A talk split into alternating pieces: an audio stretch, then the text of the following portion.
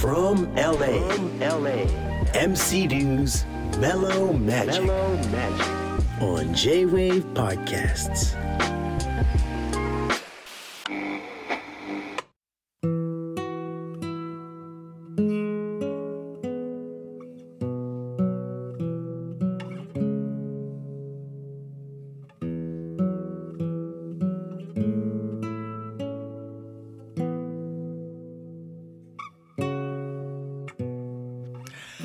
From LA, MC Dew's Mellow Magic.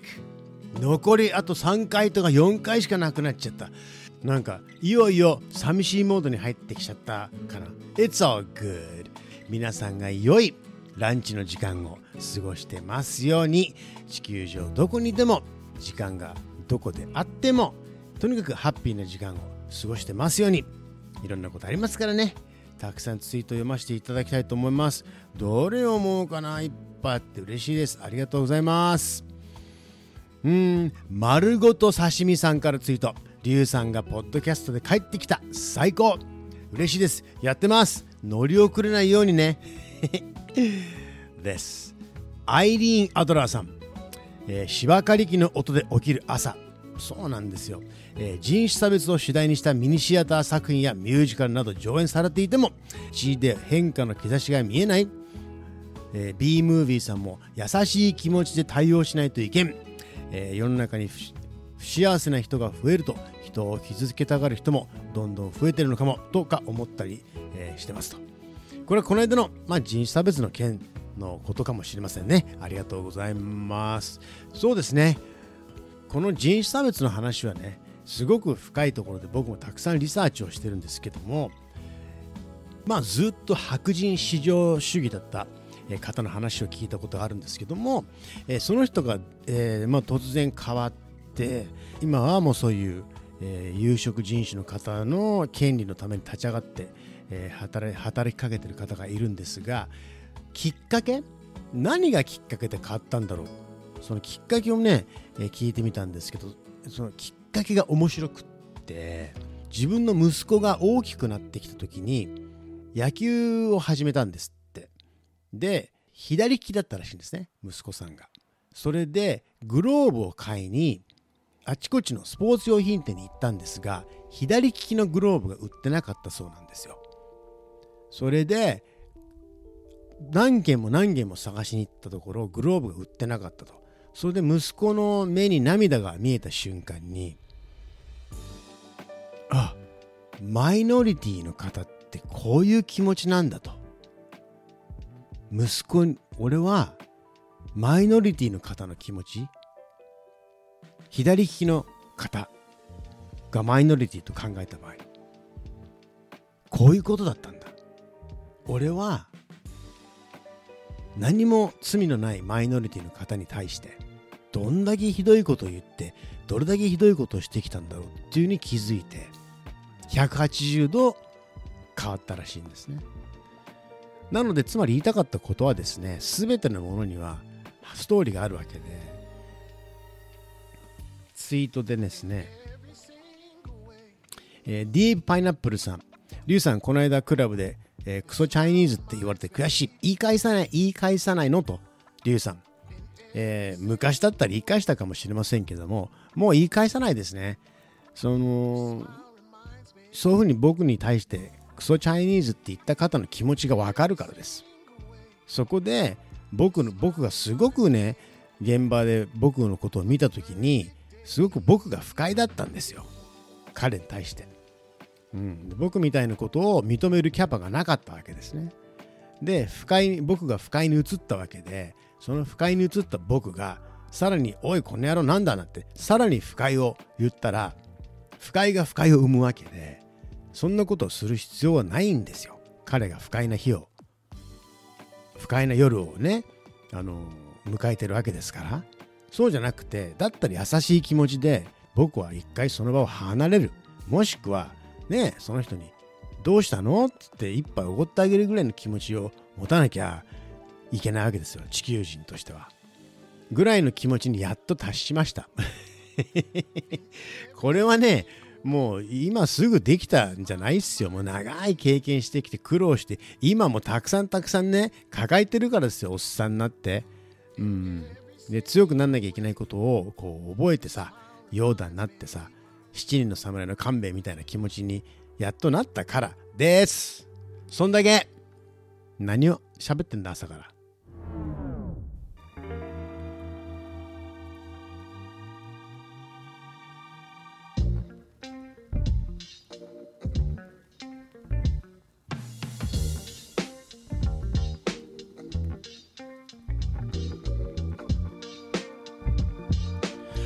今日はちょっとですね LA に来てからしばらく番組をやろうと思っていた友達がいましてですね女性の方とっても素敵な女性でドクター M まあ美和さんっていうんですけどもねこちらで日本人の方アメリカ人の方をのカウンセラーをやってらっしゃってすごくたくさん日本人の駐在の方から学生の方からいろんな方のね、悩みを聞いてらっしゃってそれで守秘義務があってですね言えないんですけどももうたくさんのね著名人の方とかね の大きな問題をね見てるんですよ。で2人で組んで番組をやってそれで皆さんにドカーンと花火をあげようと思っていたんですけどもその前に JWAVE の話が決まったので始めてるんですけどもちょっと彼女にもねいろいろ話をちょっと聞いてきたのでこちらちょっとチェックアウトしてくださいドクター M と言いますドクター M はですねえこちら LA で留学生駐在の方とかの国際結婚、え家族とかの LA にいる多様な方の、えカウンセリングを。そうですね。カウンセリングサイコセラピーとか。サイコセラピー、まあ、あとたまにコーチングとか、うん。まあ、いろいろとケースバイケースでやってますね、うん、ドクター M は具体的にはどういう資格を持ってらっしゃって教えてくださいドクター M のドクターは MD のドクターじゃないのねメディカルドクターの。私はあの PhD 心理学博士博士号のドクターの。人間との関わりとか、うん、ね学校でも人間関係、うん、結局はだからリレーションシップをフォーカスしたライセンスをフル活用してるんですねこのオフィスでは、はい、でもそのリトル東京は、うん、私のその PhD のなんていうの doctor degree じゃないけど、やっぱりその心理学臨床心理の関係で、うん、そのうつ病とかパニック症とか、あと拒食症とか、まあ、いろんな人いるんですよね、こっちでも、そういう人たちをやっぱりクライアントは日本ヨーロッパあと東南アジアだったらタイとかそういったとこにもまあ本当世界中にいるのでそれはズームで対応してますけど。どういったあれが、うん、あの悩みが多いのかしら。なんかね彼女はね私も今日あの初めてのカウンセリングで、うん、カリフォルニア州内の大学に行ってて、うん、でいきなり、まあ、いろんなストレスが重なって多分それこそ人間関係とか、うん、あと多分思うには学校の勉強今ちょうどミッドタームのシーズンなんですね。中間、うん、そうそう。試験かな、うん、そう。でそれでやはりそういうストレスでだってやっぱり日本人だから英語とかいろいろ大変じゃないですか。親元離れて。でそれでちょっと鬱になって学校に行けなくなってそれの悪循環でもう彼女曰くシャワーもなんか本当この数日浴びることすらできないと。ですけどやっぱり聞いてたら、この年代だし、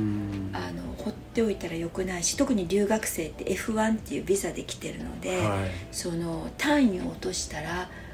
国外追放にもなりかねないのでちょっと緊急性高いじゃないですか、なのであの今日はランチタイムにじゃあ分かりましたってことで入れたんですけどそういうクライアント多いですよね。やっぱりこうアメリカのシステムって結構思ったより大学ってきつかったりしてもちろん英語のハンディもあるしそれとかやっぱりねあの日本ってさこう分かんないってなってもこう周りが助けてくれたりするけどアメリカは何か質問とか分からないことあったら自分で手を挙げて聞かなくちゃいけないと、そういうシステムにまだ慣れてないと思うし、人間関係とかですよねやはり。そうなると。まず第一歩は多分その子も妹に打ち明けたとか誰かに打ち明けたわけだからまず誰かに打ち明けてほしいですよね、うんうん、そこから、うん、誰でもいいから、ね、例えばそのその本当に彼女の場合は自分の妹がたまたま LA にいて、うん。でその妹に行ったら友達がカウンセラーに通ってるってことでそれで私の、うん、連絡先知ったわけだから。なるほどね。やっぱり誰かに言うっていうことがまず一つですよね。俺にはリスナーの皆さんがいます。あ、優しいですね、皆さん。うーん、この間の件だってね、ちょっとポッドキャストに行ったら、ツイッターでカナッキーちゃん、リュウさんきつかったですね。でも私たちリスナーが一緒ですよ。夜だって平気。どんだけこういうことに、えー励まされるかだって皆さんこれ日本ですよ。で僕 LA にいるわけでしょすっごくねこういうのもね本当に元気もらえます。ありがとうございます。ではもう少し引き続き、えートークタイム日米のちょちょっと夫婦関係がどう違うかちょっと聞いてみましょう。アメリカ人のご主人がいつも私に文句言うのは、うちの奥さんは結婚して子供ができた途端にセックスをしなくなったと。これはアメリカ人と日本人のそうそうそう。国際結婚の場合。でそれで私のところに来るのね。奥さん旦那さんがいて奥さんが美和先生ね。ドクター M じゃなくて美和先生なんですけど美和先生これって当たり前ですよね。だって子供が生まれて忙しくてそういうね時間ってやっぱりこう余裕があってできることだからどう思います？普通ですよね。って私の答え求める。でもちろん私も旦那さんここにいてだよ。そうですよね。分かりますよね。ってこう言うの。そしたら旦那がさ「えっ!」て顔で私見るでしょ。そしたら私ご主人に「But I understand」みたいな感じで、あのこういうカップルは多いからっていうふうに言ってあげたら、彼ももう一瞬にして「ああよかった」みたいな顔に変わるのね、うん、だからそこでセラピストはニュートラルじゃなくちゃいけないんですけどうんでもやっぱりそれって文化で結構アメリカは本当にセックスレスになったら離婚みたいな。日本の方が日本の方がって言い方変ですけど日本の方がまあ結婚したらなんか父ちゃん母ちゃんみたいな。父ちゃん母ちゃんだよね。わかる？でも私はそこでちゃんと説明するんですね。日本は文化的にこうででアメリカはこうですよと。ね。そそうなると気持ちも変わってきてじゃあ分かったよと話し合おうじゃないかみたいになる。ところ変わればなんちゃらかんちゃらですよね。だからね文化が変わればそれはそれでいいじゃないですか、まあ、なので社会的に、えー不倫はアメリカでは許されないわけですよ。ということです。な分かりやすいでしょ？あともう幼児虐待。えあとはもう未成年へのもう性犯罪はもう絶対だね今回のようにまあジャニーズ系とかももう絶対ダメですよ。刑務所入ったら即殺されちゃう系で絶対許されません。一方ね麻薬とかは社会復帰ができますね。日本はダメだもんね。まあそこら文化の違いですね。そんなドクター M なんですけどもやっぱ彼女も苦労した人なんです。前言ったよね大学生の時にあの私もちょっと鬱っぽくなってカウンセラーに行ったら、話したおじいちゃんアメリカ人の白人セラピストで全然私が話しててもあくびして結局分かってもらえなかったのね日本人の私が言ってること。だからこう大きくなったら私はこういう日本人の学生の子たちをケアできるセラピストになりたいと思ったのが私のきっかけでいなかったからね。で結局セラピストになっていろんな方今見てでこうやってね他のなんか後輩みたいな方々もどんどんこうセラピーをやってくれてるのでいや本当に今日もこうやってね、うんリュウさんと話せるこの一日に私は感謝です Dr. M, thank you very much. やっぱラジオっていうのはとても光栄な仕事です。なのでこうやってリスナーともね、みんなともコネクトできてると思います。とてもとても光栄です。この仕事ができて。なので1ヶ月とはいえ、この仕事、この機会を与えてもらって、とても感謝してます。そう、まだ明日もありますので、See you tomorrow, same time, same place. J-Way Podcasts from LA, MCDU's Mellow Magic.So, today we'll meet 明日お会いしましょう。また明日。Peace!